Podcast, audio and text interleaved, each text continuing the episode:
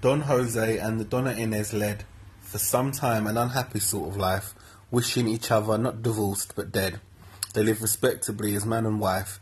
Their conduct was exceedingly well bred, and gave no outward signs of inward strife, until at length the smothered fire broke out, and put the business past all kind of doubt.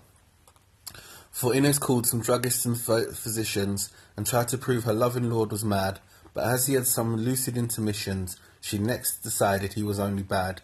Yet when they asked her for her depositions, no sort of explanation could be had, save that her duty both to man and God required this conduct, which seemed very odd.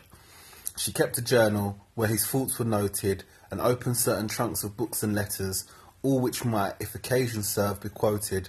And then she had all Seville for her betters, besides her good old grandmother, who doted. The hearers of her case become repeaters, then advocates, inquisitors, and judges, some for amusement, other for old grudges. And then this best and weakest woman bore with such serenity her husband's woes, just as the Sp- just as the Spartan ladies did of yore, who saw their spouses killed and nobly chose never to say a word about them more. Calmly she heard each calumny that rose, and saw his agonies with such sublimity that all the world exclaimed, "What magnanimity!" No doubt this patience, when the world is damning us, is philosophic in our former friends, 'Tis also pleasant to be deemed magnanimous, the more so in obtaining our own ends. And what the lawyers call a malus animus, conduct like this by no means comprehends. Revenging persons certainly no virtue, but then it's not my fault if others hurt you. And if your quarrel should rip up old stories and help them with a lie or two additional, I'm not to blame, as well you know. No more is, any more else they they they were become traditional. Besides their resurrection aids our glory. By contrast, which is what we are just wishing all, and science profits by this resurrection, dead scandals form good subjects for dissection. Their friends are tried at re- reconciliation, then their relations who made matters worse, were hard to tell upon like occasion, to whom it may be best to have recourse. I can't say much for friend or yet relation. The lawyers did their utmost for divorce, but scarce a fee was paid on either side, before, unluckily, Don Jose died. He died, and most unluckily because according to all hints I could collect from counsel learned in those kind of laws, although their talks obscure and circumspect, his death contrived to spoil a charming cause, a thousand pities also with respect to public feeling, which on this occasion was manifested in a great sensation. But ah, he died, and buried with him lay the public feeling and the lawyer's fees. His house was sold, his servants sent away. A Jew took one of his two mistresses, a priest the other, at least so they say. I asked the doctors after his disease. He died of the slow fever called the tertian, and left his widow to her own aversion. Yet Jose was an honourable man, that I must say, who knew him very well.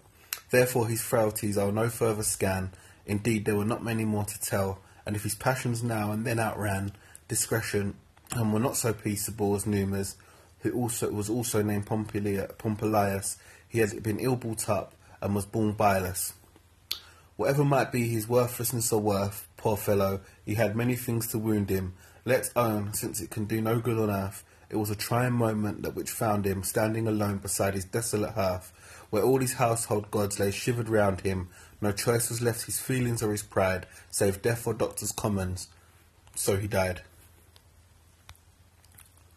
Dying intestate, Juan was sole heir to a chancery suit and messuages and land, which, with a long minority and care, promised to turn out well in proper hands. Inez became sole guardian, which was fair, and answered but to nature's just demands. An only son left with an only mother is brought up much more wisely than another. Sagest of women, even of widows, she resolved that Juan should be quite a paragon, and worthy of the noblest degree. His sire was of Castile, his dam from Aragon. Then, uh, for accomplishments of chivalry, in case our lord the king should go to war again, he learned the arts of riding, fencing, gunnery, and how to scale a fortress or a nunnery. But that which Donna Inez most desired, and saw into herself each day before all, the learned tutors whom for whom she hired, for him she hired, was that his breeding should be strictly moral.